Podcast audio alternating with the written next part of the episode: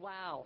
Are those sequins? uh, with And if you win in November, how do you plan to celebrate? some sort of a massive attack or invasion? Did you authorize the torture at Abu Ghraib? The answer is yes. Um, Wow. Do you ever fantasize about Condoleezza Rice? I can recall doing it only one other time in my lifetime, and that was when we presented the report of the Ballistic Missile Threat Commission. And how does Condi compare to your wife? Um, much more subtle, nuanced, difficult, shadowy. Mm. Mmm. Sounds chocolatey. Well, let me put it this way: what, what, we should take uh, pleasure in small favors.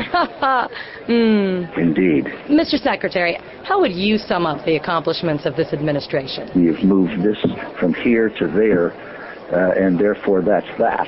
Thank you, sir. Tom, back to you. Thank you, Elizabeth. I'm sorry to interrupt, but I've just gotten word that National Lampoon analyst John Lavelle has stolen a few moments with Daddy Dearest himself, the first and certainly the best, President Bush.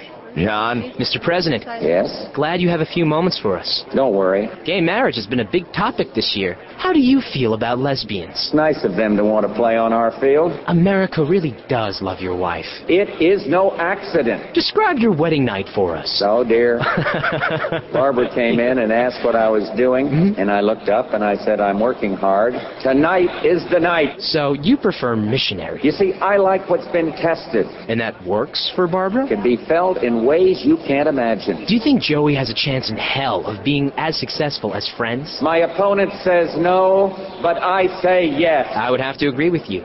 What would you say is the net result of your son's energy plan? A Swiss cheese economy. What did you tell George W. on his wedding night? You try to reach the target. Oh, really? It's that simple and that big.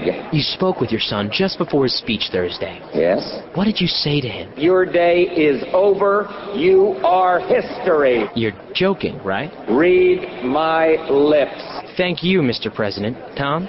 thank you, Poppy. And now, in the interest of equal time, we have a rebuttal from New Jersey Governor Jim McGreevey. He joins Lampoon reporter Tanner Colby live on the convention floor.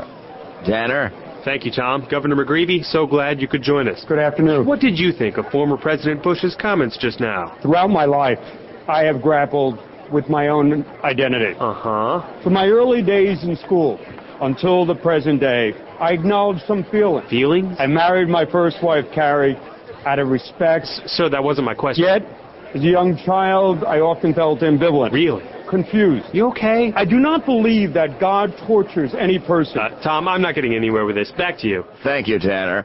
Stay tuned, ladies and gentlemen. We will return with more from Town right after this.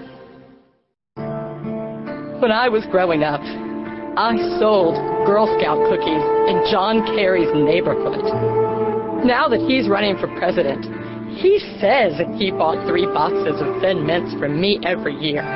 But he totally didn't. A whole generation of Girl Scouts was scandalized, abused. I felt so ashamed that I quit my troop and wound up walking the streets selling my body like a common whore.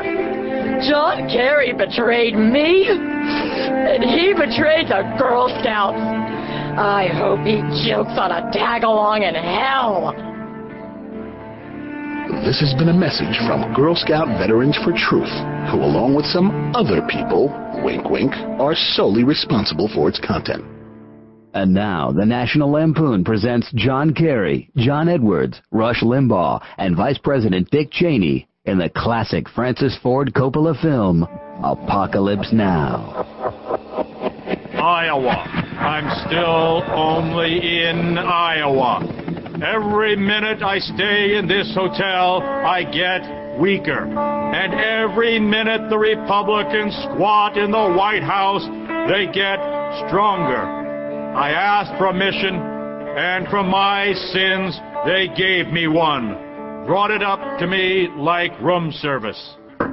Senator Kerry! Senator Kerry, are you in there? S- sir, wake up, sir. No. You gotta wake up. The lights, please. Close the blinds. I'm sorry, sir, but it's time to get moving. Wha- Whoa, looks like you could use another shot of Botox. Ah, sorry about that. It's urgent. You've got orders from Commander McAuliffe. Lieutenant Terry, This is Commander McCullough. Your mission is simple. You are to sail your swift boat up the Potomac into Washington and terminate Dick Cheney's command. Dick Cheney? He's gone mad, Lieutenant. He's taken over the West Wing and turned the White House kitchen staff into his own private army. He just squats naked in the Oval Office all day eating mangoes and hurling his own feces while they worship him as a god. Wow, he sounds worse than Lyndon Johnson. No shit, soldier. That's why we've got to get up there. But, sir, I can't. What did you say, Lieutenant? It's so dangerous. The swift boat veterans, they'll attack with commercials. So many commercials.